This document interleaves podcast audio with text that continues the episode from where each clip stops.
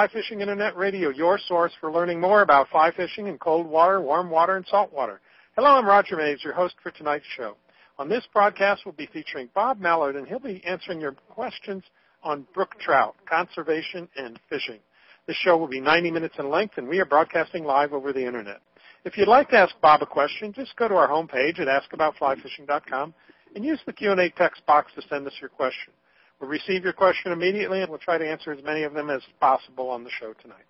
And while you're there, make sure you sign up to receive our announcements so you don't miss out on any of our future broadcasts. You'll see a form in the right-hand column. Just fill in your name and email address, and we'll keep you informed.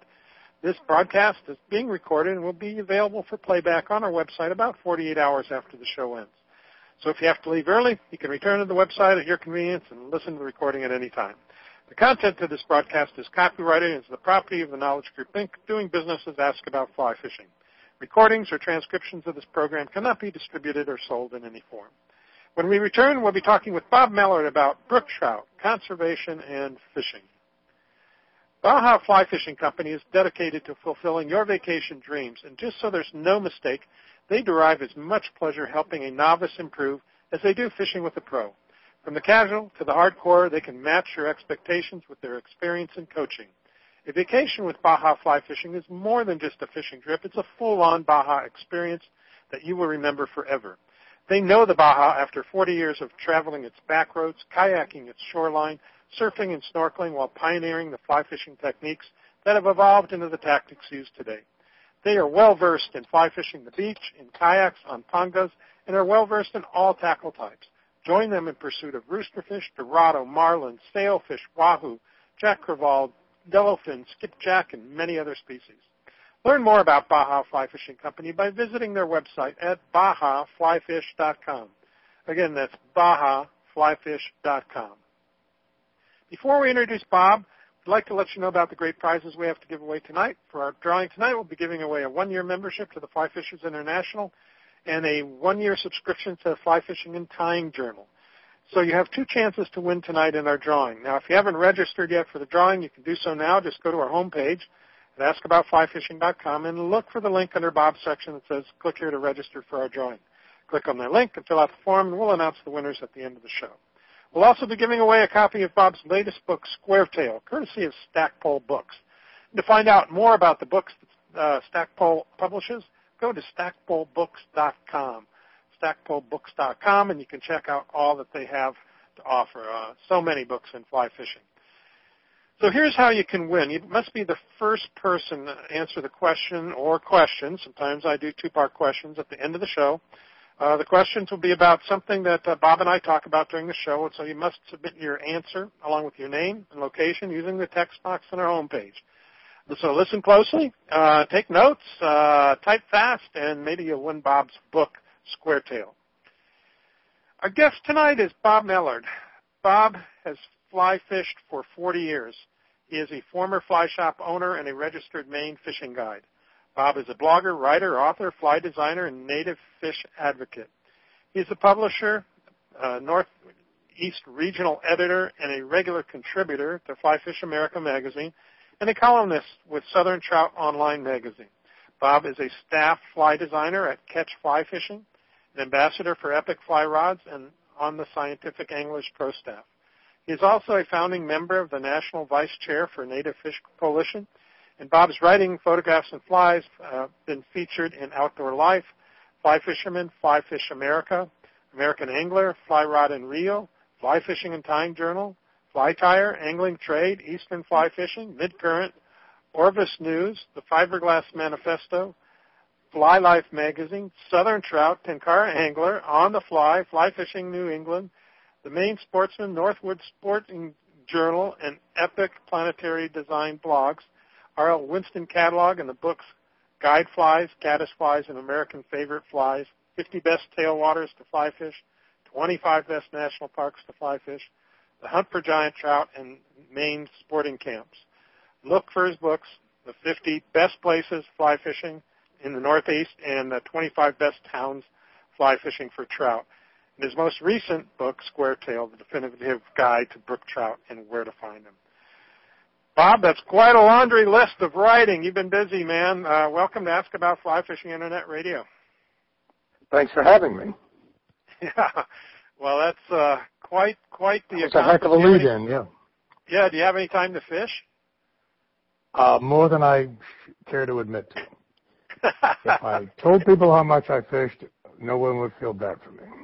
No, no, no. Okay, good, good.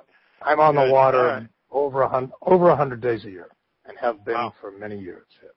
Well, good for you. Good for you. Glad you're able to get out there. Well, um, uh, I read your book, um, Squaretail, and uh, as I was telling you before the show, I was really impressed with um, the research you did and the information you've gathered over the years on conservation and preservation of, of brook trout. Uh, and we'll get into that here um, very shortly.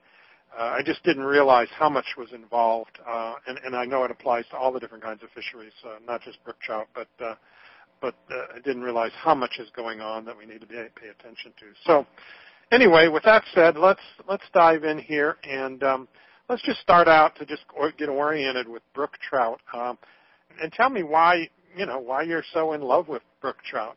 What got you going in regards to brook trout?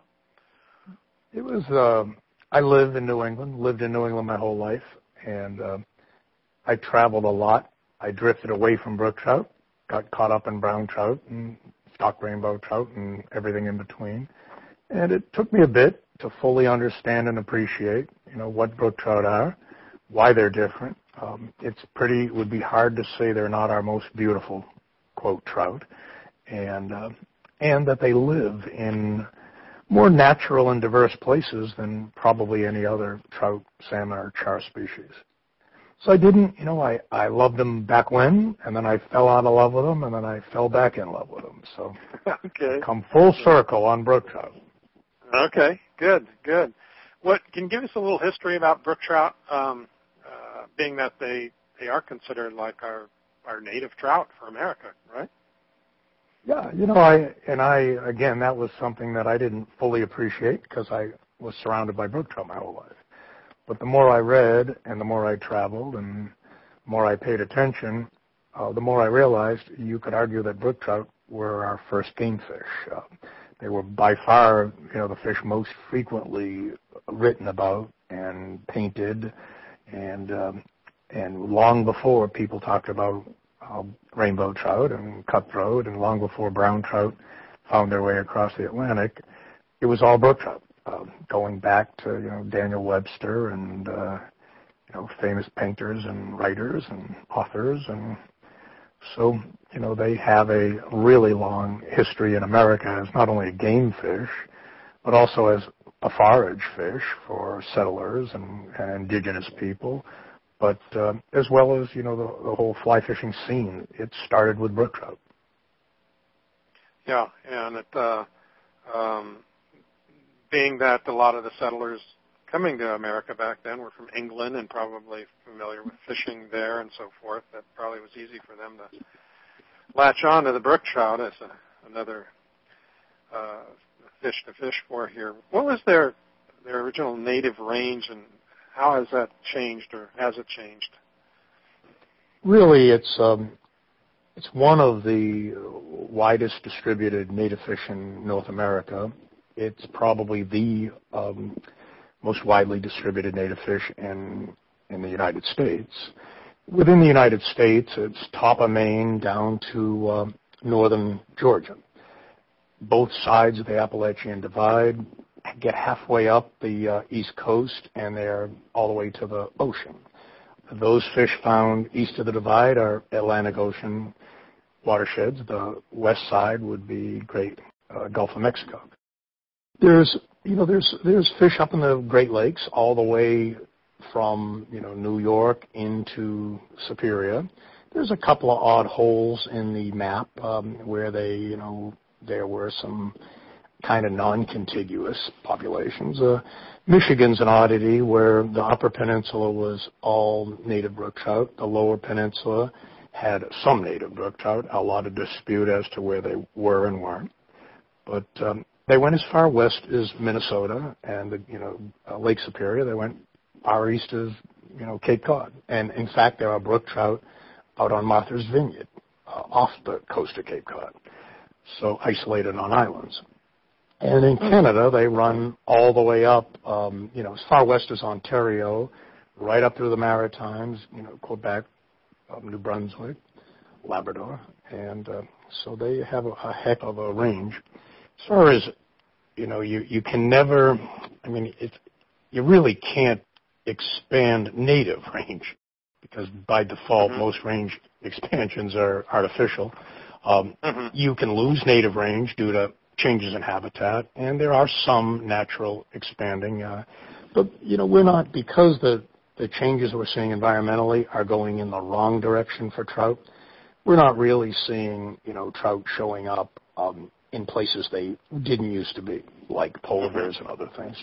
Um, and, and it would be fair to say that you know we're losing some range, not just isolated population, but actual range. And that would be um, the, one of the real unique things about brook trout is they live at a much lower elevations than most other trout. You know, they're at sea level in a lot of places, and those are the areas getting hit hardest. And if they don't have springs and cold water, as far as a non, you know, the unnatural expansion or the non-native range expansion, they're all the way to the west coast, just like um, rainbows have made it all the way to the east coast. In fact, I sure. say I have um, them, got them everywhere. I have them at uh, yeah, I'm at uh, 8,800 feet in uh, Colorado, and uh, Deer Creek that runs down the valley that I live in uh, has brook trout in it. so yeah. Uh, now, yeah. in New England, you'd be 2,000 feet in the air, higher than the highest point in New England at 88. Yeah. So yeah. And we yeah. don't have we don't see trout much higher than say 3,500 up here. Yeah. But uh, yeah, and the you know expansion. I uh, article I wrote recently. I pretty much said that as brook trout headed west and rainbows headed east, they pass somewhere in the middle, and now they mm-hmm. both can be found coast to coast. Yeah, yeah, yeah. Why don't brook trout get the love that other species do that we fish for on a regular basis? For those over 40, I do make a comment, the analogy, uh, the Rodney Dangerfield, the game fish, and that was his old shtick with the I get no respect. But, you know, part of it was, um, you know, we definitely, trout fishermen more than any other sportsmen, we've become enamored with, you know, bigger is better and, and aggressive. So, you know, brown trout, which are the most non-native of non-natives, they're a European fish, uh, they became kind of the uh, most sought after trout in America, you could argue, even though rainbows were the most populated. Um, most of the covers of magazines for a long time, it, it was all about brown trout, and because they're a big, aggressive fish. Probably the number one reason that brook trout don't get the love others do is in most places, with a handful of exceptions, you don't get big brook trout. And, you know, fly anglers, like most anglers, you know, bigger is better. But I am seeing some changes. I'm seeing a lot of young people embracing, you know, what we call blue lining, which is small stream fishing for small fish. But uh, the average person, if you don't live in New England or the Great Lakes, or you know, you're probably not seeing brook trout over 10 inches. Mm-hmm. Right, right. I think that's the way most of us think of brook trout, uh, except for those that have uh, learned about some of the, the huge fish up in, uh, you know, in Canada. Uh, the Maritimes up there uh, that reach incredible sizes. Uh, by the way, um, just it was just really kind of uh, surprising, but I'm reading your book and um, I turned the page uh, that has um, Tim Matheson, uh, yeah. Manitoba. Yeah, that's a heck of I know a fish. Do you? and I I fished with him. My dad, uh, my dad started fishing with him years ago, and then he brought me up there, and I brought my son up there, and we fished uh, Kississing Lake, which is his uh, his house and lodge were wrong. But I, I just I go, oh well, that's all Tim Matheson right there. I was yeah, really you know I I found surprise. the picture. I found the picture on the internet, and then I tracked him down, and I was looking for one real good picture for the angling records section. Yeah. He was a very nice, very very nice guy. I'd love to fish with him someday. Very humble man and very helpful. And uh, and that is a, a heck of a fish. That is. I fish Labrador. It is. I mean, it, it's giant. But I, I fished the Little Minipi system in uh, Labrador, mm-hmm.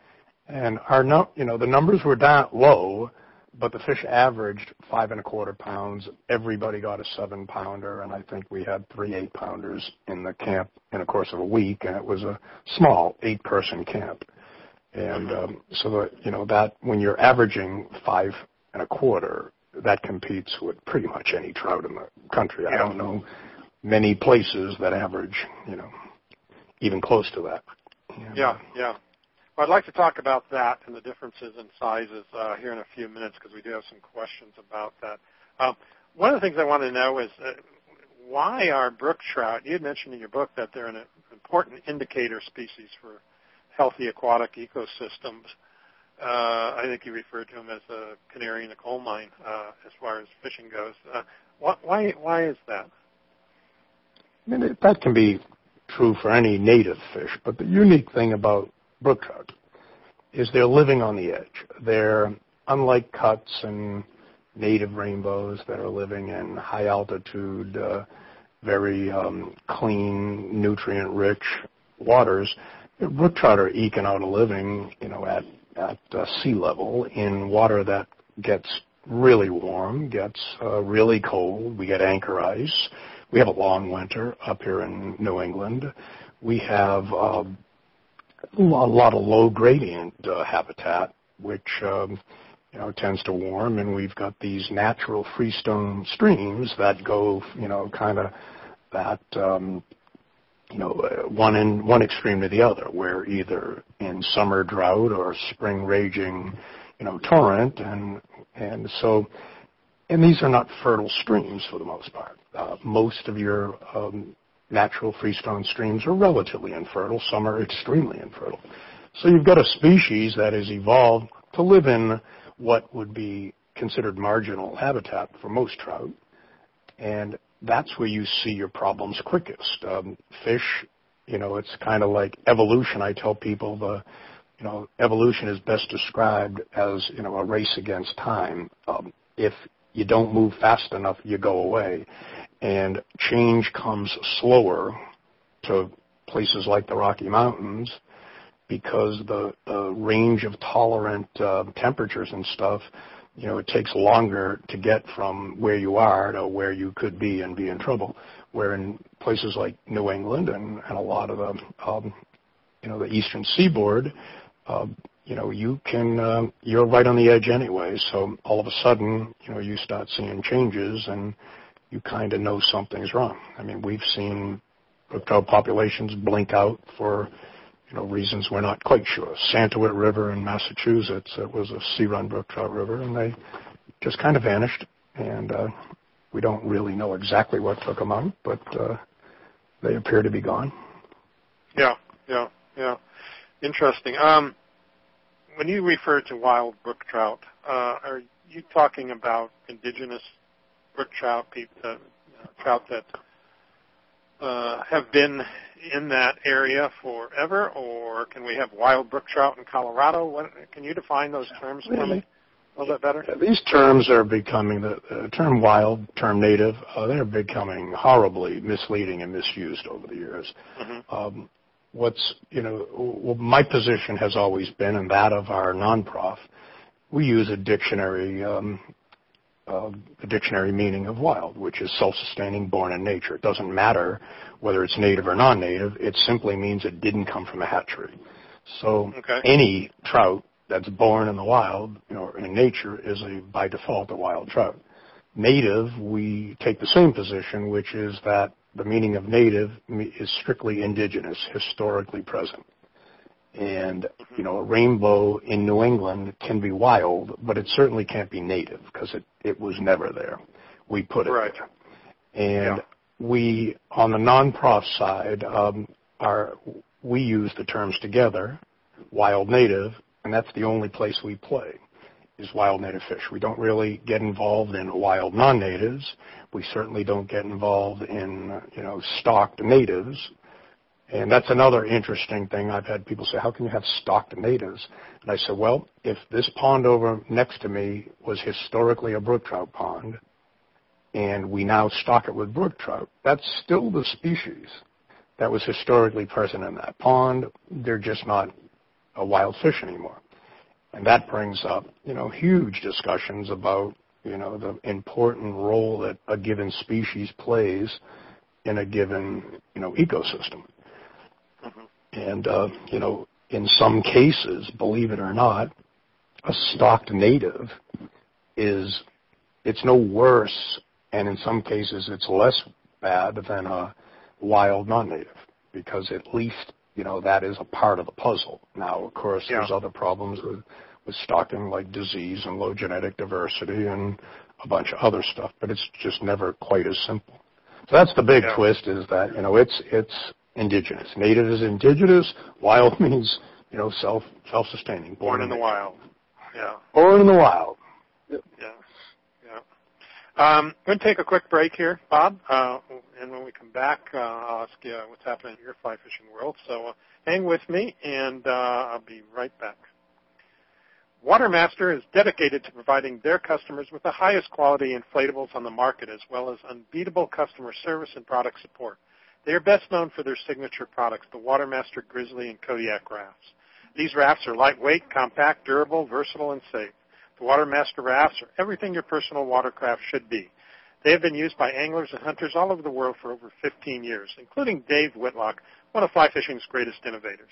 Dave said, with my Watermaster, I can enjoy more fishing per hour than any other method I have ever tried. After two and a half years of testing 15 models of kick boats, I'm convinced that Watermaster is the ultimate personal flotation craft for warm and cold water fly fishing.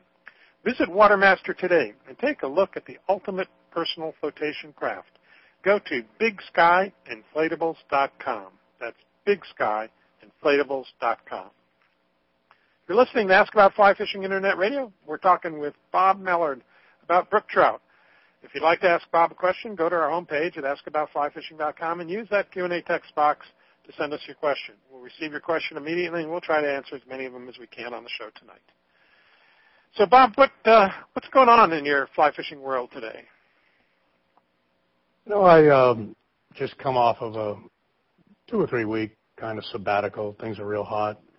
And once it gets really hot, I'll get back to writing. And I've been posting some signs up in the woods that have to do with um, angler signs, informational signs. And I'll be back on the water probably next week. I won't come off again until the snow forces me off.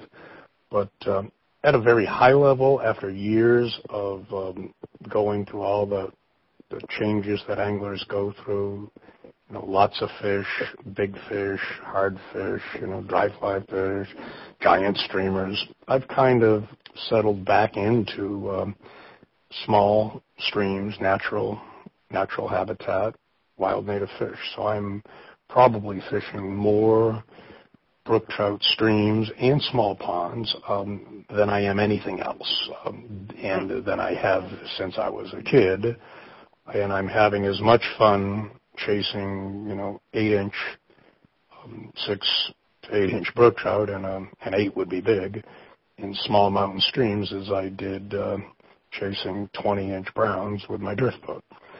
Um, my last trip, I went in a couple weeks ago and hiked in, uh, drove in about six miles on a dirt road, hiked in about just short of four, uh, camped out for a couple of days, and hit three very remote mountain streams and caught a pile of fish, and I'm not sure I caught one over six inches.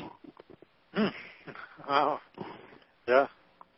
Probably in, in So, very yeah. uh, tight quarters too, huh?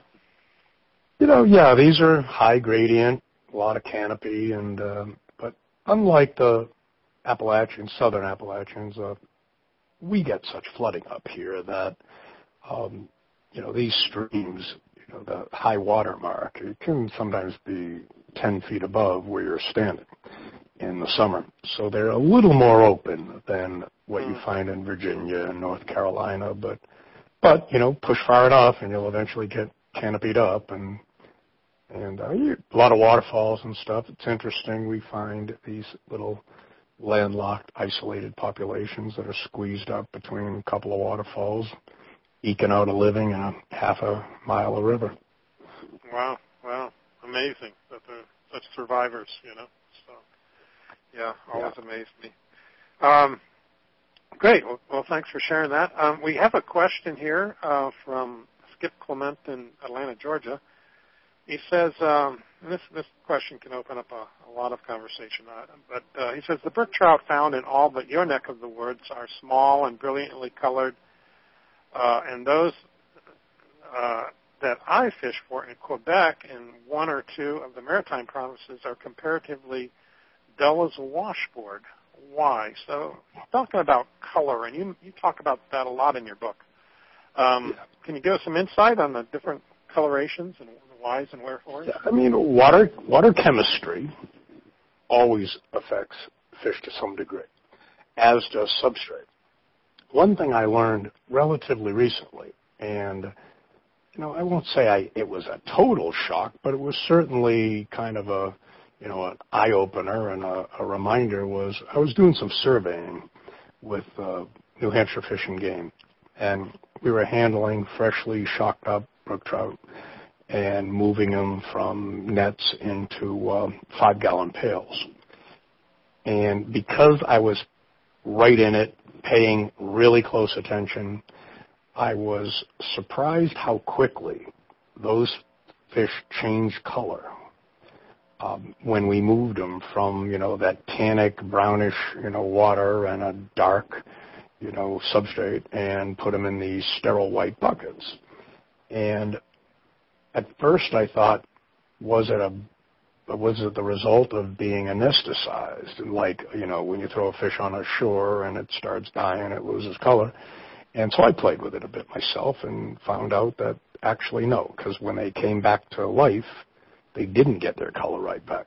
So they, they're more chameleon than I thought they were.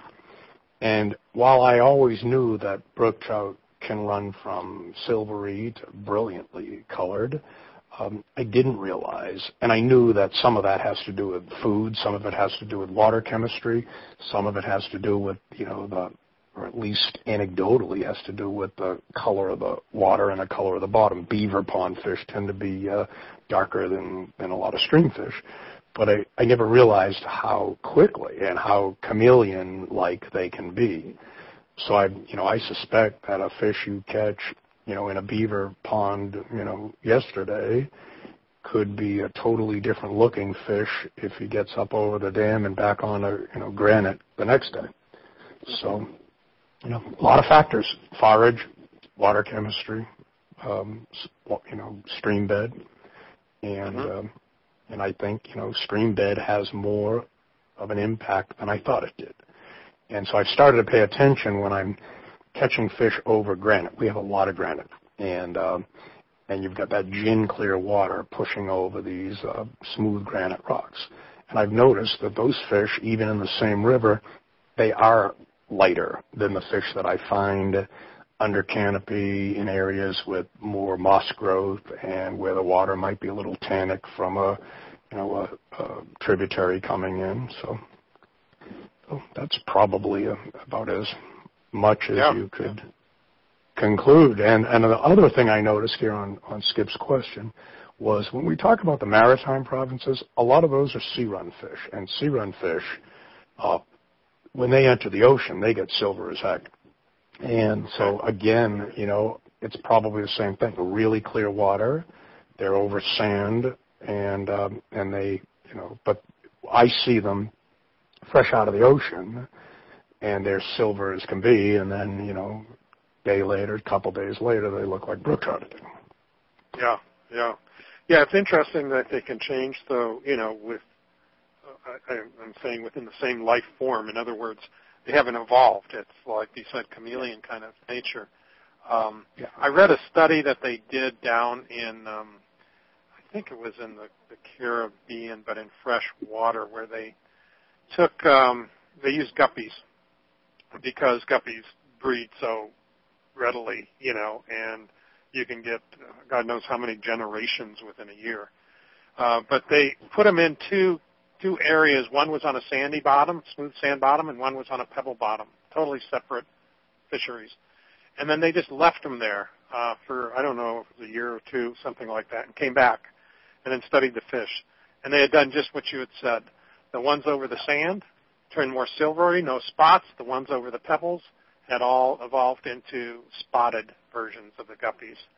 Um, and so I think it's a kind of a combination of evolution and chameleon nature. It sounds like that that they're able to. Well, I saw it with Arctic char. Um, Maine has a has a remnant uh, Arctic char population. At best, 12 waters, the only ones left in the contiguous United States, and formerly called blueback trout. But I was doing some helping with some surveys up in a place called Floods Pond, University of Maine, and we had my nonprof had just provided a bunch of new fish big coolers big yeti coolers for fish storage and you know we're taking pictures of these brilliantly colored fall spawning arctic char and as we're putting them in these new beautiful white yetis they changed right in front of our eyes i mean quicker than we could get pictures of them and to a point where um, they're changing so quickly from you know the net to the, you know, from the bucket from the lake to the uh, to the tank that it is it is absolute chameleon. I mean, it's happening as you watch, yeah. and then they regain their color when we you know slide them back. So that confirmed that you know it's not brook trout. It's you know, and maybe it's char in general. Maybe it's all trout. And and I don't yeah. think you'd notice it as much in a rainbow or a brown as you would a brook trout. Yeah. Because brook yeah, trout's yeah. darker and more colorful.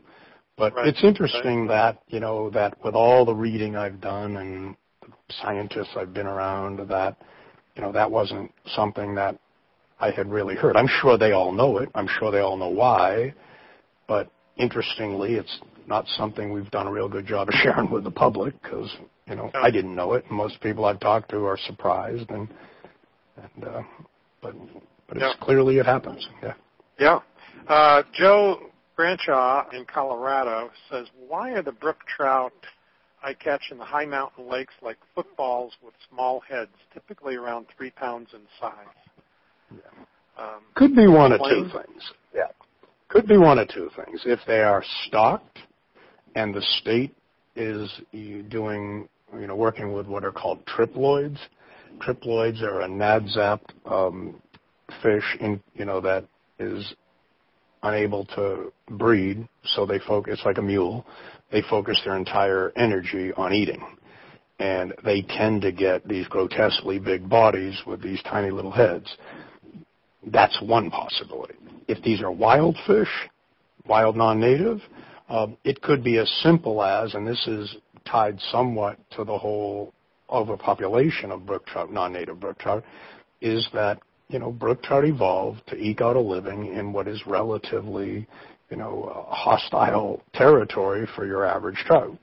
So when you move them, in, you know, we have what are called oligotrophic lakes. We have very sterile freestone streams. You know, they don't have a lot of insect life, don't have a lot of mineral life. And you take that species that evolved to live just fine in these marginal conditions, and you put them in these really rich western um, high elevation uh, um, watersheds, they can just, you know, go off the charts size-wise and, and numbers-wise. So that's, you know, he's looking at one thing, either in a, two things, either an abundance of food or the biologists are playing with triploids or something. Hmm. Yeah, it'd be interesting. No, I don't know what they're doing in Colorado with, with brook trout. Um, it'd be interesting to find out. I saw some in Utah where, up in Boulder Mountain, where everyone we caught had a better, you know, length to width ratio, uh, length to weight ratio than what I would typically see in Maine. They were all footballs, and and I likened that to be just an amazing abundance of insect life, way more than you know what you see. Other factors, you know, have to do with um, growing seasons. Um, the oldest brook trout I could find on record was 24 years old, and that's off the charts for brook trout. You know, an old old brook trout is 10 years. It's you know, an Appalachian brook trout's you know a three-year-old's old. In Maine, a five-year-old's old, and that was a introduced you know non-native fish living high in the Sierras, most likely um, spending you know eight months a year under ice, really slow metabolism, low mileage, so he you know, just uh, hung in there much longer. And that can affect size as well, growth rates, because if the fish are under ice for extended periods during the year or in really rough winter conditions, their growth rates slow down. If, you know, they're in somewhere in Colorado with a relatively moderate uh, climate, and of course Colorado runs from desert to, you know, rougher than anything we see. But you know that can be part of it too. Is these guys have a really long growing season in conjunction with an abundance of food. Yeah, yeah. Uh, I'll have to find out. Uh, maybe Joe can share with us uh, where he's been fishing. Uh, I'd be curious uh, to see if that area is different than other areas in Colorado. Um, certainly, the ones down on the creek by me are not footballs, so um, I think they'd be more representative of the kind of brook trout that you'd find in the on the East Coast. But um, anyway, um, here's a question from Dino in Michigan. I'm going to try to go slow with this because it's it's kind of complex. Um, he says our Michigan brook trout, he's from Michigan, are so tiny, and then in parentheses, especially in the lower peninsula, which you had said is not uh, an area that uh, is maybe native uh, in the lower part, um, compared to many areas where they don't like them, and, and he put in invasive. Uh, so small in comparison to other areas where they don't like them, uh, and are actually trying to eliminate them out west. Is there some factor, subspecies, growing season, food-based competition with other species that brings us this situation, not liking fish where they grow well, uh, trying to return the natives where they don't thrive? Uh, is there something missing or wrong with the environment that makes it so difficult? So I guess in a nutshell, what he's saying is they've put some of these you know brook trout in places where people don't want them, but they thrive, and then they yeah. they try to maintain them in areas where they don't thrive very well, and uh, yet uh, trying to keep them you know native. Um, does that make sense? no, I mean I. Michigan, as I said, it's kind of a, um, it was the single toughest place to figure out what's going on, what used to go on. Um, the fabled uh, trout, quote, trout waters, the Au the Manistee, the Boardman, they're almost universally accepted as being non-native fish to those waters, which and they look like brook trout waters. The brook trout are wild; they're beautiful, but those are actually native Arctic grayling waters. And in fact, a lot of what I read said brown trout were actually introduced before brook trout. The other thing you're seeing right now is anywhere where rainbows, browns, um, smallmouth, etc., were introduced on top of native brook trout it tends in lakes. We're seeing it in lakes where you start putting lake trout, salmon. Um, they're kind of a wimpy trout, and they get driven up into the headwaters. Um, you get into parts of um, you know the Appala- central and southern Appalachians. You don't find brook, solely brook trout till you get above a natural barrier. Below that falls, you know, they're competing with browns and rainbows.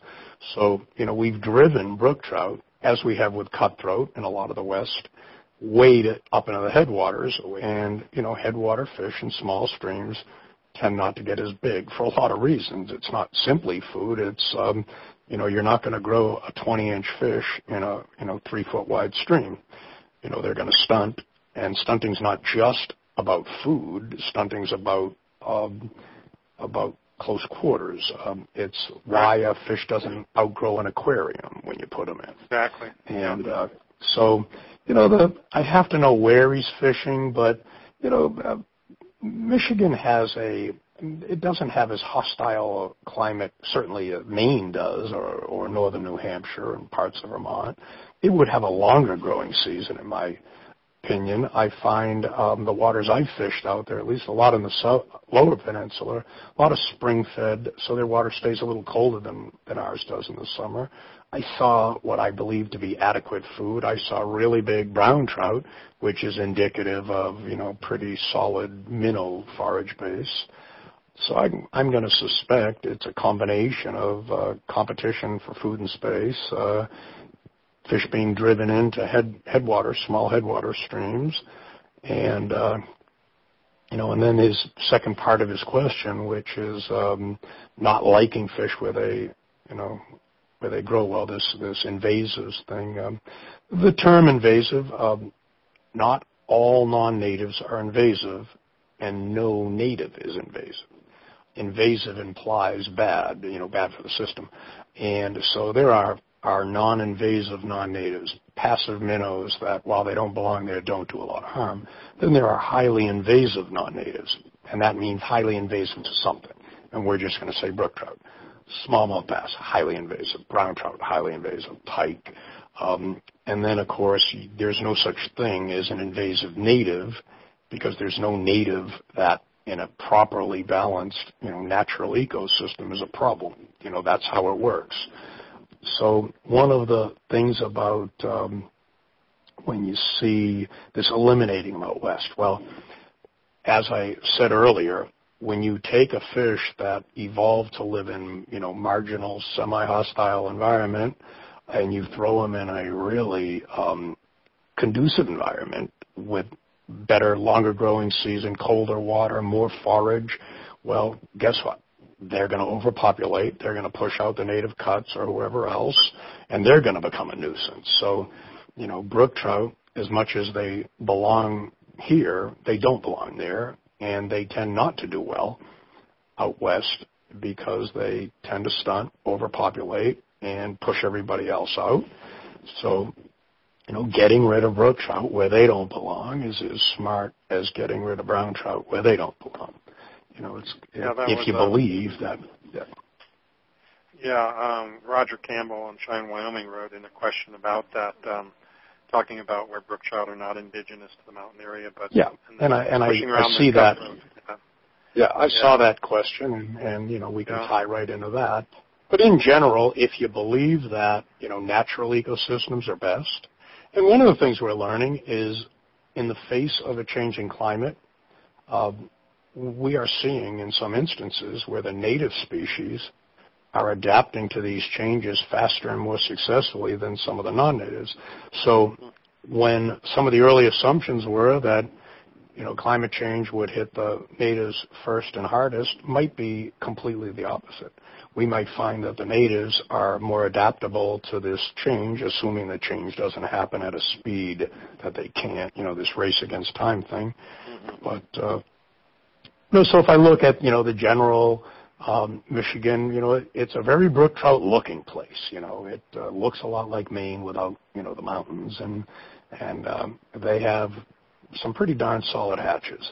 And I saw adequate minnow life. I saw big brown trout, and uh, especially, you know, and I, I think the biggest problem in the Upper Peninsula is non-native brown trout. It's very hard to find um, rivers in, in the Upper Peninsula that don't have some invasive browns or rainbows in.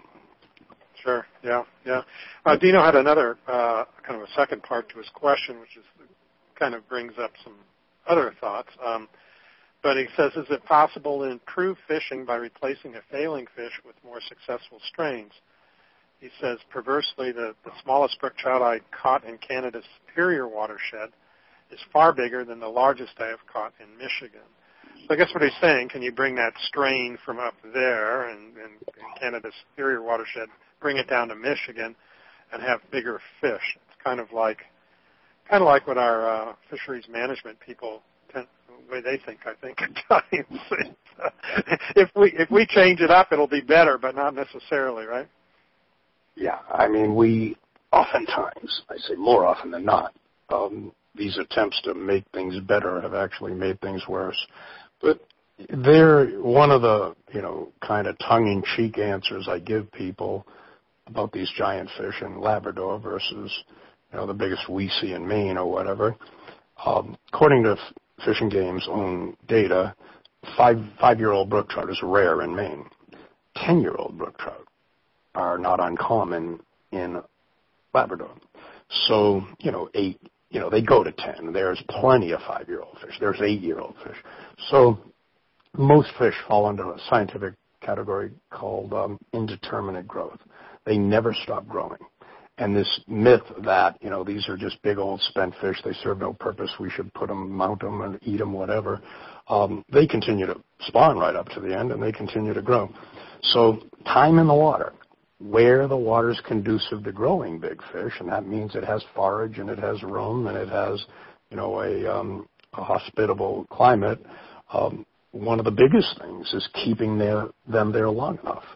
Um, one of the biggest problems that I believe we suffer, and a lot of people would argue, and in some cases self-servingly, is that you know we've got this minimum length management and this trophy thing so ingrained in our heads that we have spent generations shaving the top off of populations by you know putting a you know, 16 inch minimum length. So we kill all the fish 17 and over, the very, you know, most important fish there. And then we wonder why, you know, we don't have any 18 inch fish.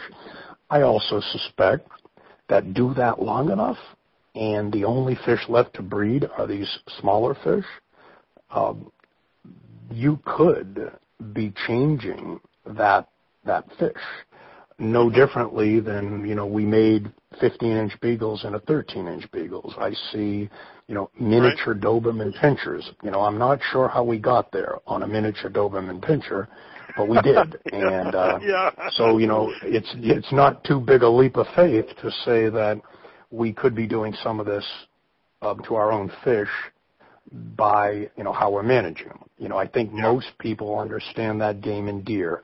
You know you wouldn't manage deer you know, the way you manage um, fish. And uh, while we do certainly take a lot, there are antler restrictions to protect them, but so that's probably part of it. And there are places that you know wouldn't grow big fish no matter what you did. And uh, yeah. one thing I've chirped on for years, I've got out of the fishing advocacy because it is in somewhat conflict with my fish advocacy. And I stay out of non-native and stocked issues and focus primarily on you know, wild natives. But for years, I challenged the science of using, you know, adfluvial fish to stock in fluvial environments. So these are lake fish in rivers. And uh, most fish and game departments have an oddly, you know, lake-centric management where a lot of the strains you find in the hatchery, and this is true with virtually every strain in Maine, it's a lake strain brook trout. And we've got a lake strain rainbow, and we've pulled some lake strain brown trout, and, and this is not unusual. And these fish are thrown into um, rivers, and then we wonder why they don't do all that well. Now, the scientists who do it, the biologists who do it, they'll defend it and say there's no difference.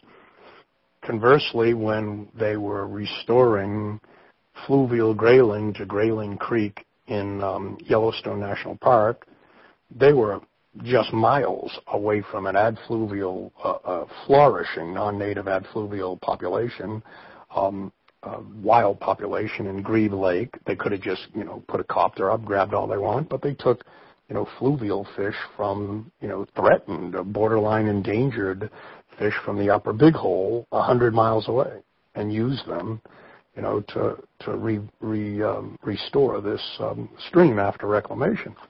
And so there's a reason the feds did that. And I've talked to some biologists who say, well, of course, you know, a fluvial strain is more suited to life in fluvial quarters. Now, can they adapt? Can some? Sure.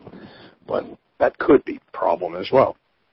And there are strains that were known to get bigger than others. In the main hatchery system, we, we have um, what's called Sourdnahunk. It's spelled um, phonetically it would be Nussauerhunk. I feature it in my book, The Area.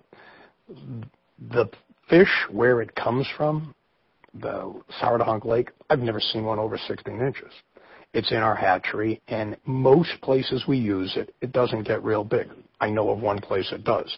We've also got the Kennebago strain, and the Kennebago strain comes from a historic lake in Rangeley where they did get really big and most places I know where they're stocking Kennebago strains or Kennebago mixes are putting up bigger fish than you know where we're using Sourdnahunk strain.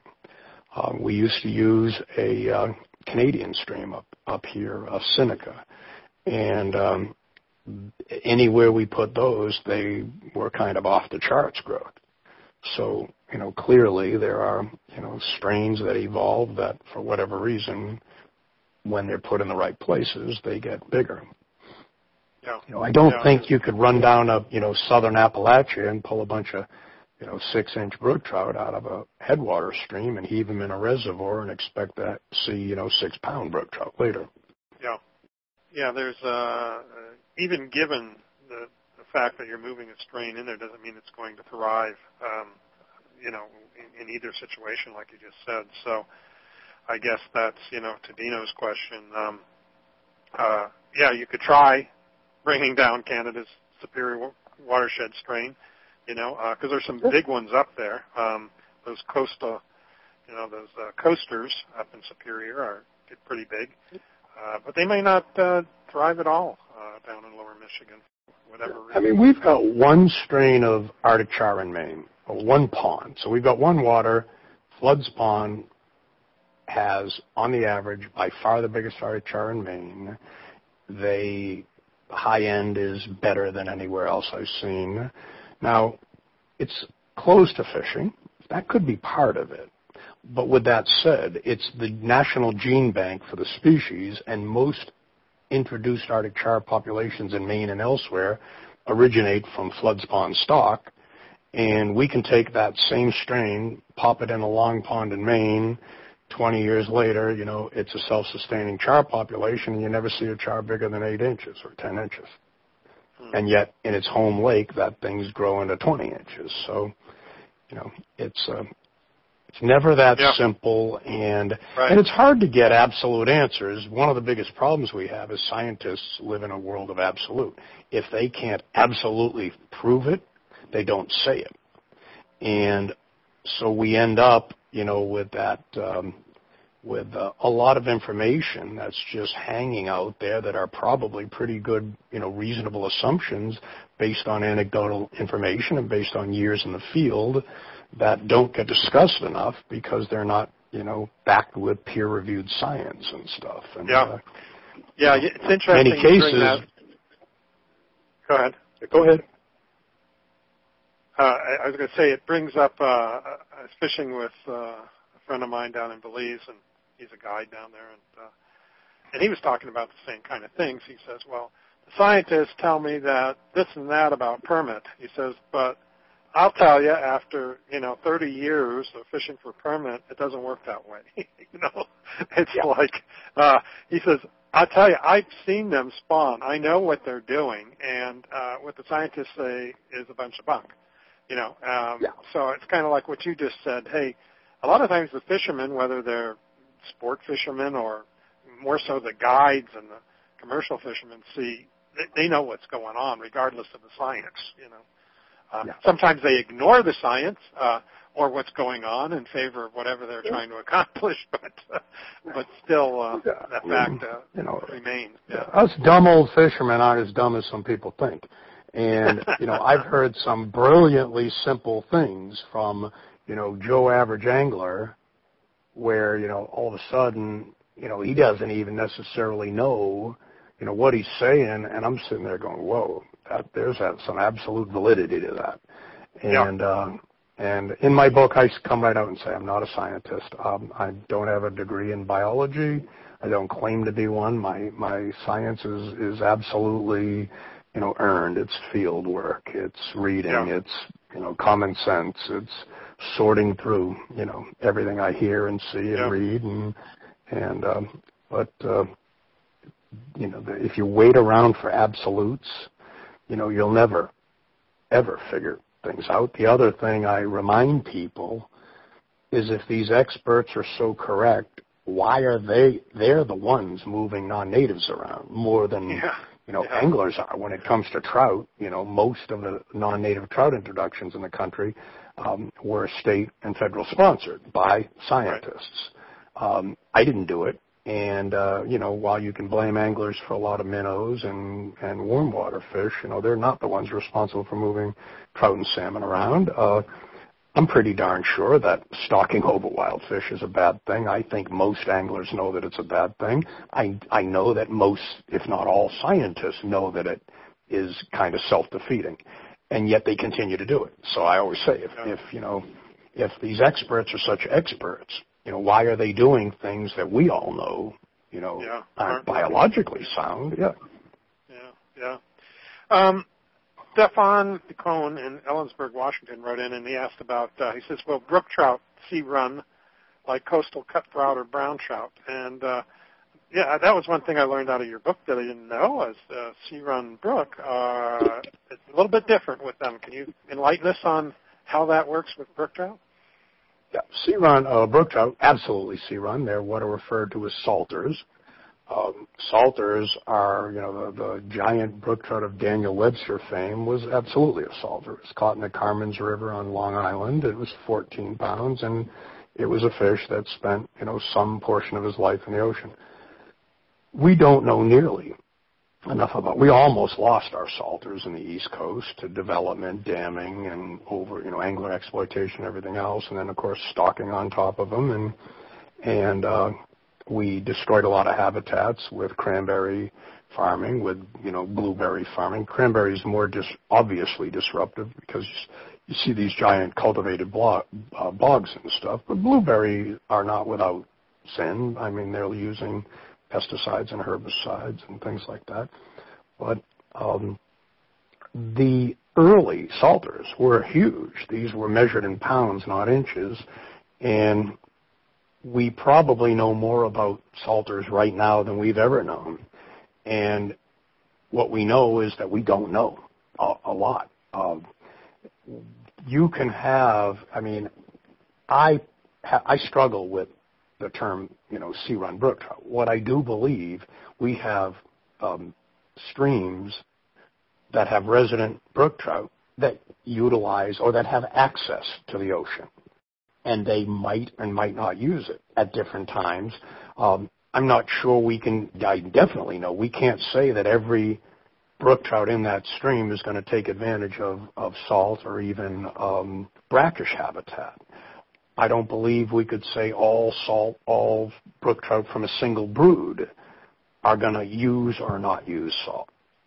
And I think it's probably and this is a leap of faith, it's probably a you know quote personality thing, no differently than why does one brook brook trout who lives in the Kennebec River go 50 miles in five days, and the other one you know didn't go a mile in his whole life. So what we do know is that brook trout are entering salt water.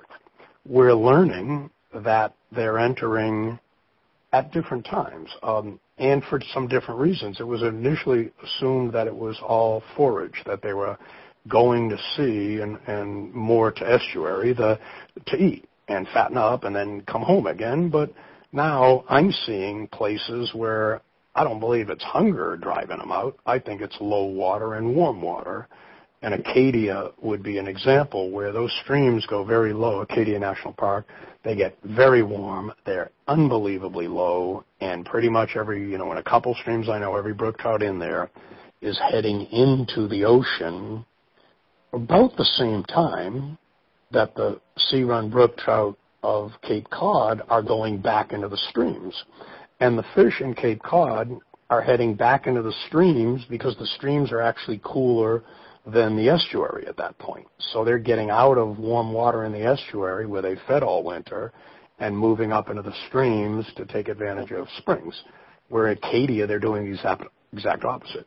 So they're probably using it for thermal refuge as much as um, forage, and they're probably using it for different reasons. And we know they're going up in different times. We know they all end up back in the stream in the fall because that's where they spawn. Although I saw some pretty convincing video a few months ago of what clearly looked to me to be brook trout in the act of spawning in salt water. Now, if, if that is true, and this is Massachusetts Fish and Game, then that's something we absolutely didn't know. Though, you know, one thing we thought we knew is that brook trout spawn in fresh water no matter what. These brook trout were filmed below the head of tide in what looks to me to be the act of spawn. Mm, you know, they're wiggling around a, a redd and stuff. So, you know, we, did they know we, if the uh, spawn survived? Well, you know that would be the other thing, and this is the great unknown, yeah. and this is why I always say what we what we really know about brook uh, sea run brook trout is that we don't know about sea run brook trout. So, yeah. sure, they might be in the act of spawning, but they might not be successful. So, you know, that mean if that's the case, then they do not spawn in in salt water ever. And this was just some bizarre anomaly where these two fish happen to find themselves below the head of tide. So, you know, there's a lot of things. Um, interestingly, that one of the most studied brook trout populations in the world, you could argue, are the coasters of the Great Lakes because right. they're studied by several. Yeah. Well, they're they're studied by several states and two federal governments. You've got you know Canada's studying them, feds are our feds are studying, and Minnesota and Michigan, and so you've got this fish that is being born in stream habitat is entering these gigantic lakes. They stay relatively close to the shore, hence the name coaster, as in coast. Um, and then they return to their streams to um, spawn. And brook trout don't have to return to streams to spawn. Brook trout can spawn in, you know, on, on um, in in lake when they want to. So the interesting thing is we know a lot more about coasters than salters. And I believe we've already more or less confirmed that not all brook trout in a given stream become salters. Not all brook trout from a given, you know, brood become salters, and, and I mean coasters. Sorry, and uh, and I'd be willing to to say that those two life forms, as different as they might look, might be amazingly the same. You know, what we know about coasters might be applicable to salters. Um, that you know, certain ones just head for different digs because they want to eat and get big or whatever, whatever the heck um, drives them out there. So, you know, it's I wish those two parties could plug in a bit and say, you know, these things kind of look alike to me. And and what that is is that's what's called a life form. You know, these are not a it's not a subspecies. Um, and they were once thought to be subspecies, both salters and coasters. But now they're known to be, you know, a brook trout is a brook trout is a brook trout, with one exception. But um, but these are simply a life form, and that life form um, isn't that different than um, than what they'd call lacustrine, which are brook trout that never leave a lake. Um, and in Maine, we have brook trout that spend their entire life in a lake or a pond. Um, we might, I believe we do, have brook trout that live in lakes and ponds, of which some are spawning in lake and some are spawning in the streams. And again, these are not things I should have to guess at. We got a lot of scientists out there. We should absolutely know that. And if we do know that, and I don't know it and you don't know it, then we've done a really poor job of sharing what we know with you know the public, and I think the more the public knows, you know, the better you know we'll behave, and the more we understand. But but uh, so you know those are just yeah. life forms, and they're not probably not that different. Other yeah. you know, it's interesting because you, you know you could you could uh, you had mentioned personality, and and it's like uh, oh fish have personalities, but you know if you think about about humans, um, I like living in the mountains. You know, you like living in Maine. We're both humans, but uh, we like different climates and uh, different places to live, and we feel comfortable where we live. I could go to Maine and feel totally uncomfortable, and you could come to Colorado and, and feel the same way. You know, so why why wouldn't and why wouldn't some fish just want to venture out a little bit, try a little bit different absolutely. thing? You know, there are people who want to golf, and there are people who want to fly fish. Yeah. And I've looked at some of the survey data um, during relicensing on my home river, the Kennebec, during relicensing of the Harris Dam at the head of the Kennebec Gorge.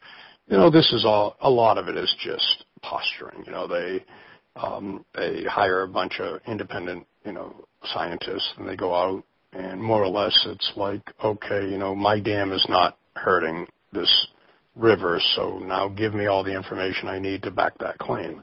So we do all these studies. We chase fish around. We look at, you know, eggs and, you know, our eggs being left high and dry, uh, you know, on and on and on. But a lot of it is, is nonsense and analysis paralysis. But what I found most interesting is the movements.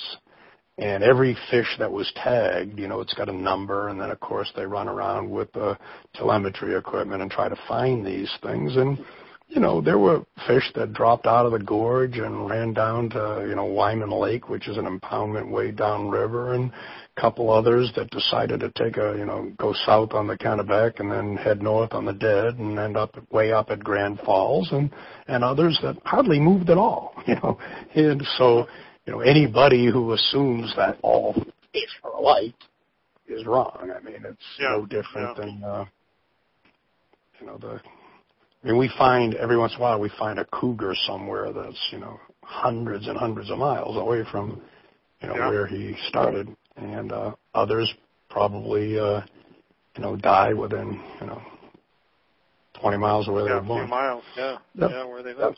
Yep. Um, in your book, you you did have a big section on um, the different uh, well-known uh, fish brook trout fisheries, and there's way too much to even jump into, but could you just uh, mention some of the maybe the more famous ones that are still good uh, brook trout fisheries? And I'm and I'm not um, uh, by any means an expert on this, but I always remember from way back that the Rangeley area was kind of uh, a special place. Is that still a special place for brook trout?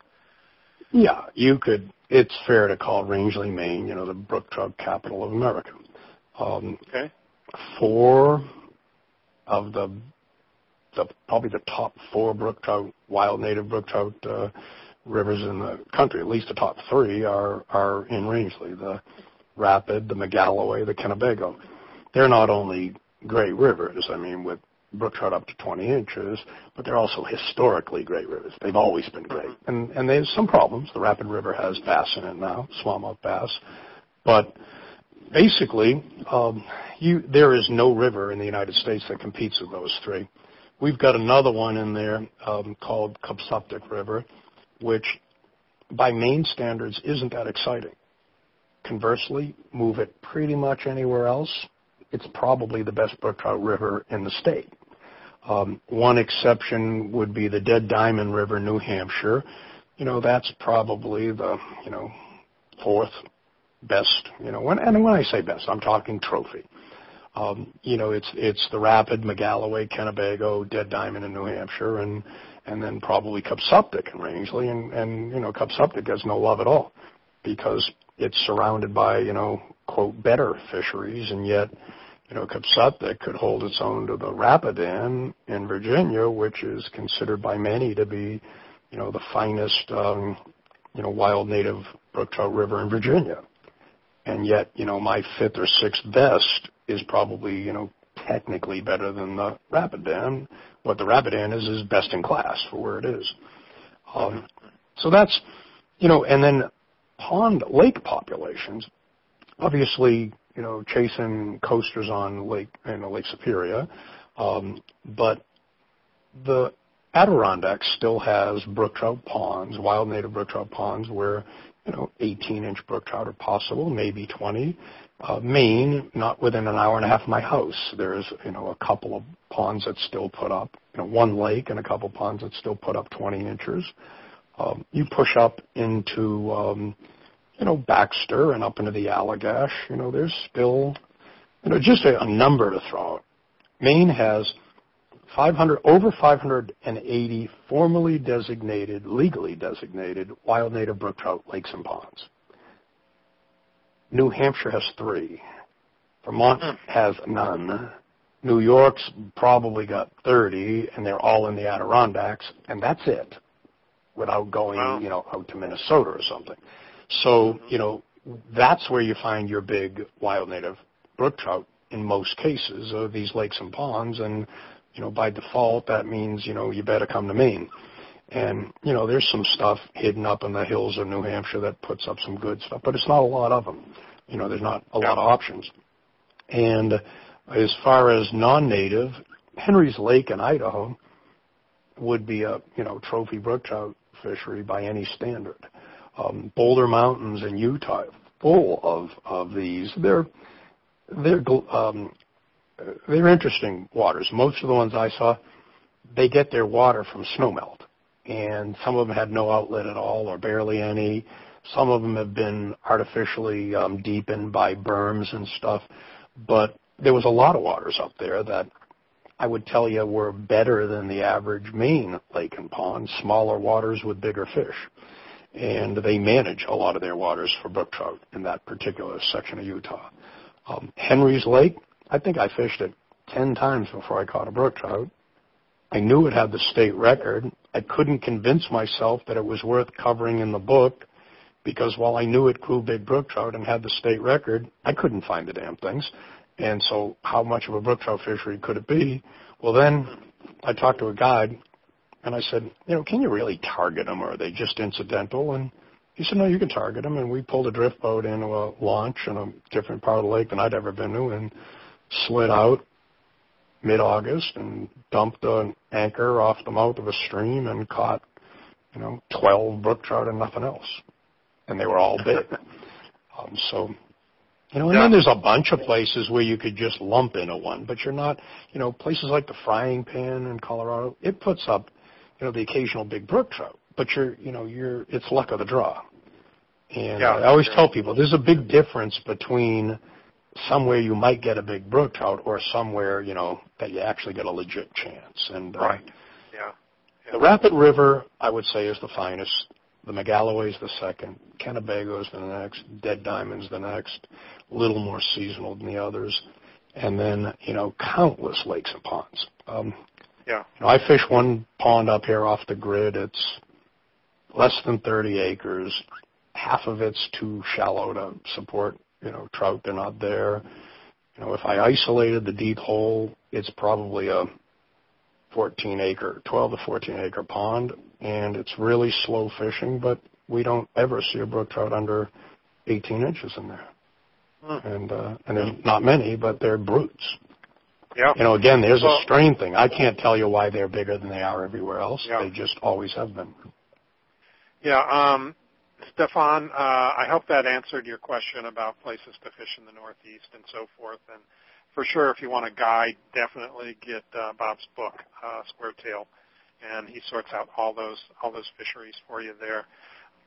Uh, there's a few questions here. We're running out of time, but I'll try to run through some of this, and we're not nearly going to get to where I wanted to be with this. But um, one of the things that, that that's come up, and maybe you can address this because there was questions about what flies are the best in the Northeast, and uh, um, and you know things like that. But you know, I've always had the opinion, and many people do, that brook trout are opportunistic and feeders and easy to catch. But um, as you've just told us, that's not always the case, and especially when you get into the larger trophy fish. So is that kind of a old wives' tale, so to speak, uh, or true sometimes and true not other times? I'm going to cut everybody some slack. The typical brook trout that the average angler encounters is a small opportunistic fish, probably dumber than, you know, quote, dumber than any other fish out there. And he has to be dumber because he lives in a place where food is scarce, and if he doesn't sample everything that goes by, you know, he's going to die of hunger. So they can be amazingly reckless. Um, you know, I fish, and this is because the average person only sees brook trout in headwater streams. So mm-hmm. any trout in a headwater stream is going to be opportunistic and reckless, but most of the trout you see in headwater streams, at least in the east, are brook trout. So uh, conversely, you go to a Big Spring in Pennsylvania, you're laying on your belly throwing 7x, you know, with a, you know, tiny little scud and hoping for the best. You go to Rangeley Lake, uh, sorry, the Rapid River, you know, you're throwing, you know, fluorocarbon and a lot of weight and bouncing the bottom for gigantic brook trout that are, can be amazingly picky. Uh, so, you know, like any other trout, if they're in technical environments, spring creeks, stillwater fish tend to be hard, at least big stillwater fish especially, tend to be harder than um, than the freestone fish. Um, any heavily pressured water like the Magalloway and uh, Rapid, and you know they see enough anglers that they get real smart. The Roach River, places like that. You know, I fish the Roach in Maine, which is another really good trout river, brook trout river. I see them in um, in the fall, and and I can see, physically see a half a dozen. And, you know, an hour later, I haven't moved one of them. So that's not what I'd call a dumb, reckless fish. Mm-hmm. And uh, it was funny. I just caught myself with a Maineism where I said trout. Um, in Maine, if somebody says trout, they mean brook trout. Mm-hmm. If Okay. if they say rain, if they say rainbow, they mean rainbow, or brown, they mean brown. If they say trout alone, they mean brook trout. It's like the default. Yeah. Yeah. Yeah. Yeah. So you know, there's a you know, as, as the biggest and the simplest answer to that is that almost all trout in tiny little freestones are you know reckless and by default assumed to be stupid, and they're not stupid; they're just hungry. Yeah. Yeah. Okay. The um, uh, Scott Nelson asked um, what um, what the best time for fishing for large brookies in the Northeast is, uh, and neighboring Canada. Yeah. In um, the Northeast, I would tell you when the bugs are the worst, the fishing's the best. If you've never experienced, you know, Maine biting insects, they are far worse than anything I've ever seen, other than Labrador. Uh, when I go to the Rocky Mountains and I walk into the fly shops and it says uh, on the grease board, you know, beware of biting bugs in the meadows or whatever, I go out on these meadows and I say, wow, these people don't have any idea what real bugs are. they, they're nothing. I mean, I say these are nothing. So, you know, Maine, June, you know, June is our best month. Sometimes, you know, you get lucky and places like the Rapid can fish quite well in April, but you're going to be really cold and trudging through snow and it could be good, could be bad, but most people would tell you June's our month. And, uh, Yeah. you know, kind of Memorial Day to short of the 4th. And, uh, you're going to be sharing the woods with mosquitoes, black flies, and no-see-ums. And she, you know, we're humid as heck up here. And, but, and then again in September, you know, the Yeah. fish are moving again. And, you know, and, and I tell people who don't like, you know, real heavy humidity or don't like insects and mud and, um, you know, the September is a good alternative because water conditions are, are better. You don't have insects. You know, you don't get as much of the rain. But those are the two best months. October would be if we could fish more up here. Yeah. You know, we, yeah. we're yeah. most of the Northeast, or most of New England's closed at the end of uh, September, and yet, you know, those fish in some cases, not only are they getting going, but with some obvious changes to our our temperature, our seasons, um, we need to start considering extending our fishing into October because, you know, we used to hit September 1 ready to go and, you know, she'd be fishing hard till they shut the doors at the end of September. Now, some of these rivers, I'm not seeing these trout show up till the third week of September, and a week later, I'm shut out. hmm Climate's changing, right? Well, You know, uh, I, you know, I, you can argue what's causing it, but I don't think you can argue that Yeah. it's happening. no, it's it's happening. It's happening. It's Um, happening. it's happening. yeah, the- I'm a conservative guy. Yeah, yeah. Um, I can tell you that from uh, visiting Alaska in 2006. I used to live up there when I was a kid in the late 60s, and uh, we used to see uh, go to this place, and the glacier would be right there. You could see the glacier and the water in front of it. And now you have to take a 30-minute boat ride to go around Go the it. point Yep. to find the glacier. So it's melting. no doubt. Well, when I but uh, when I had my fly shop in Maine, I used to tell my clients, get here between the 5th and 15th of June for the classic big spring mayfly hatches, Hendricksons, Quill Gordons, etc. By the time I closed it 15 years later, I was telling them you better be here before Memorial or you're probably going to miss it. That's a pretty significant shift in a relatively short period of time. yeah, in a lifetime. Yeah, Yeah. yeah. Yeah, in a even a 15 year window. yeah. Yeah. Yeah. Yeah. Yeah. In like a, yeah. a Well, we've got to close things up, but um, and we didn't really even get a chance to talk about conservation and preservation directly. But I'm just going to read off the the headings in your conservation section of your book, just to give people an idea of what can be affecting uh, our fisheries, not only brook trout, but but uh, many other different kinds of fisheries. But you talk about range expansion, husbandry, geography, non-native fish. Uh, you talk about uh, climate change, habitat de- degradation, uh, fragmentation. You talk about uh, pollution, development, logging, mining, uh, fracking, road building, agriculture, water use, stocking. Um, I mean, I, I really, and fisheries management, uh, angler exploit, uh, exploitation. Uh, I was, I was very, as I told you earlier, I was very amazed at all the areas that affect our fisheries, either directly or indirectly, and things that we really need to pay attention to. And I hope everybody goes out and gets your book, even just for that section alone, because they'll learn a lot about uh, the whys and wherefores of how we need to protect our fisheries and what we need to pay attention to. Um, and I am, I do have, uh, Bob, I have a, and, and your book brought it out. Uh, I just read a memoir by Pierce Clegg on the uh, Sabine River uh, up in Canada, and he was talking about logging, how the logging, uh, they decided they need to create a corridor where the river was, so they didn't go too close to the river, and they logged, uh, but but not right up to the river, but close, and didn't realize how much that would affect the whole environment, uh, from bear to moose to fish to whatever. And your book uh, brought that out as well as it doesn't have to be right on river's edge to be affecting the river, whether it's pollution or logging or or, or whatever, that it still can have a great effect on on on what goes on in the river. So uh, I commend you on your efforts on your book, and um, I hope many people go out and buy it. So um, thanks thanks for writing that. I really appreciate it.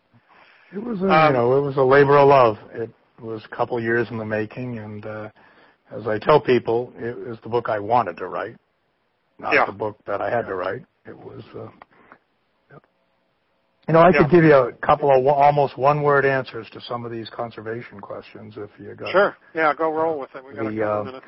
On this um, conservation versus preservation. Preservation means um, leaving it intact. Conservation means using the resource but not abusing the resource. Uh, brook trout populations going up or down? Both. We're losing brook trout in some areas. We are recovering brook trout in others. Uh, we're losing them in places like Maine. We're we're gaining them in places like Massachusetts and, and stuff, and that's in Jersey, and that's because they lost them all, and now they're bringing them back. And of course, the rural states have to learn, you know, on their own. They got to knock them down before they're going to bring them back. Um, non-native fish affect brook trout through everything from competition with food and space, um, predation, potentially hybridization, not a lot of it.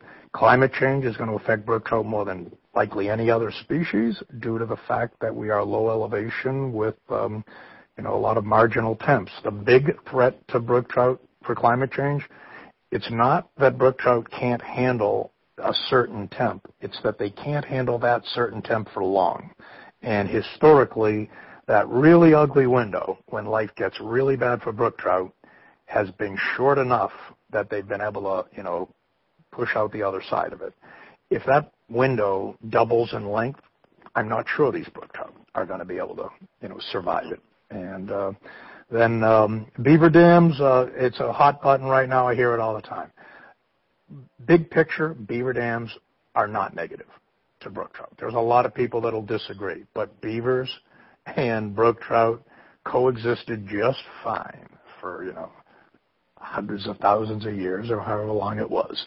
And can they have a short-term negative impact? Sure. But in the big picture, no. And as I've got a whole section on beavers and the impact on the book, um, most people who've read it have emailed me back and said it, it was an interesting piece. Habitat degradation, um, you know, indirect, absolutely. Indirect, um, you know, if you chop trees down on a small feeder stream and you remove the canopy a half a mile away, that can cause siltation where it empties into, and it can warm it enough that it contributes, you know, warm water instead of cold. We see it all the time. Um, fisheries management played in the conservation and preservation of brook trout, not nearly enough. Um, in many cases, fisheries management is the enemy, not the friend, um, and that is because most fisheries are managed, especially at the state level, for social, not science. Um, it is to appease anglers and that's why we stock. It's why we move fish around. It's why we have, you know, so-called supplemental stocking, which means in addition to wild fish. Um, And then we have this question here. Has there been any action toward protecting brookies? Absolutely. There's a bunch of small groups who've really taken the torch and run with it. Groups like Native Fish Coalition, Sea Run Brook Trout Coalition, Down Salmon Federation, Protect Rhode Island Brook Trout, Trout Power out of the Adirondacks. And uh, the most telling thing I've heard recently was someone in the media told me for years you had um, you had to tread very lightly with the native message in fear of offending advertisers, fishing game, and anglers. Now the tide's turned enough that you almost have to get on the wagon because not getting with it might cost you more than you know than getting with it. So in my lifetime, I don't believe the native fish message has ever been stronger than it is right now. And uh, and that's good news. And it's not that you know non-native trout should go away or could go away but it's that we, you know, we need to stop losing ground, and we're not going to stop losing ground until know, anglers take some responsibility for, you know, our own sport and, and our own resource and the resource that we fund. And uh, so, you know, it it really pleases me to hear people finally talking about, you know, native fish and what the differences are and why it matters. Mm-hmm. Mm-hmm. Great, great. Well, thank you, sir. Um, stick with me here we're going to give away a few prizes here, and uh, I'd like you to be a part of that. So, um, everyone, we're going to be giving away a one-year membership to Fly Fishers International and a one-year subscription to Fly Fishing and Tying Journal, and a copy of Bob's latest book, Squaretail, courtesy of Stackpole Books. So, uh, we'll do that right now. Um, the uh, first thing we're going to do, and just a reminder to everyone uh, before you leave the website tonight, take a minute and give us your feedback about the show. You can find a link on our homepage in the section under tonight's show that says, what did you think of the show? Just click on that link and leave your comments. We'd really appreciate it. Um, so let's give away a few of these prizes. Uh, these are the first two are randomly drawn from our show's registration database. If you haven't registered for tonight's show, it's too late now, but uh, do so for our next show so you don't miss out on getting some of these great prizes we have to offer. If you are the lucky winner, we'll contact you after the show and provide you with information on how to receive your prize. Um, so the first thing we're giving away is a one-year membership to Fly Fishers International. And to learn more about FFI, go to flyfishersinternational.org. It's flyfishersinternational.org and learn how you can be involved uh, with that great organization. Um, our winner for that is David Bond. David Bond in Colorado. So congratulations, David. Uh, I'm sure you're going to enjoy your, your membership to the FFI. And then um, we're going to give away a uh, one-year subscription to the Fly Fishing and Tying Journal. And um, I believe that was one of the uh, publications you wrote for, Bob, right? Uh, from uh, I've had a book. couple of articles in there. okay, good. Uh, so a great publication, and um, our winner for that is Ted Merchant in Massachusetts. Ted Merchant in Massachusetts. So we got a nor'easter up there uh, uh, listening in tonight as well. Um, and now we'll give away a copy of Bob's uh, latest book, Squaretail, courtesy of Stackpole Books. Go to stackpolebooks.com. Check out all the books they have available. They're a, they're one of the great publishers, along with Amato, uh, of fly fishing books, uh, and uh, you'll want to know what they are. And uh, I'm clearing my queue here. Sorry, there's a bunch of questions we didn't get to tonight. Uh, just too much to cover in one session, but uh, uh, thanks for asking those questions, folks out there. Um, so the question is, uh, we talked about brookies, brook trout, uh, when they go to sea, and those in Lake Superior. What are those common term names for those two fish? Those that go to sea and those that are in go to Lake Superior. So uh, I need two answers there for those um, uh, for that question. So and then we'll see who we can get to, to win uh, Bob's book, Squaretail. So, and if you don't win tonight, go buy it. Um, go buy it from Stackpole or go buy it from uh, Amazon, and uh, I'm sure it's a book you'll you'll really enjoy. Um, I have signed copies on BobMallard.com. Oh, there you go. Okay, we didn't uh, we didn't talk about a website earlier, so BobMallard.com. Order direct from Bob, and uh, will uh, will take he can take care of that directly. Um, I can take questions as well. If anybody had a question that wasn't answered, feel free to email me through the website, and I will respond. Oh, terrific, terrific. Well, there's always things come to mind after the show, I'm sure, and um, it um, looks like we have. Uh, I think we've got a winner here. Um, answer is uh, a salter and a coaster. Uh, is that correct, Bob? Yes, sir. okay, and that'd be Edward uh, Constantini in Wisconsin. So uh, I believe that's part of the range, right? that's the coasters. Yep. Yeah, yeah. So go up to the, that that uh, take that book and fish uh, fish the brookies in Wisconsin and up there in Superior. So, um, so Edward, uh, send me your um, send me your mailing address. You can use that same text box that you just answered the question, in, and then we'll uh, we'll get that uh, book sent out to you from uh, Stackpole. Um, and uh, thanks everybody for uh, playing tonight and uh, paying attention. I appreciate it.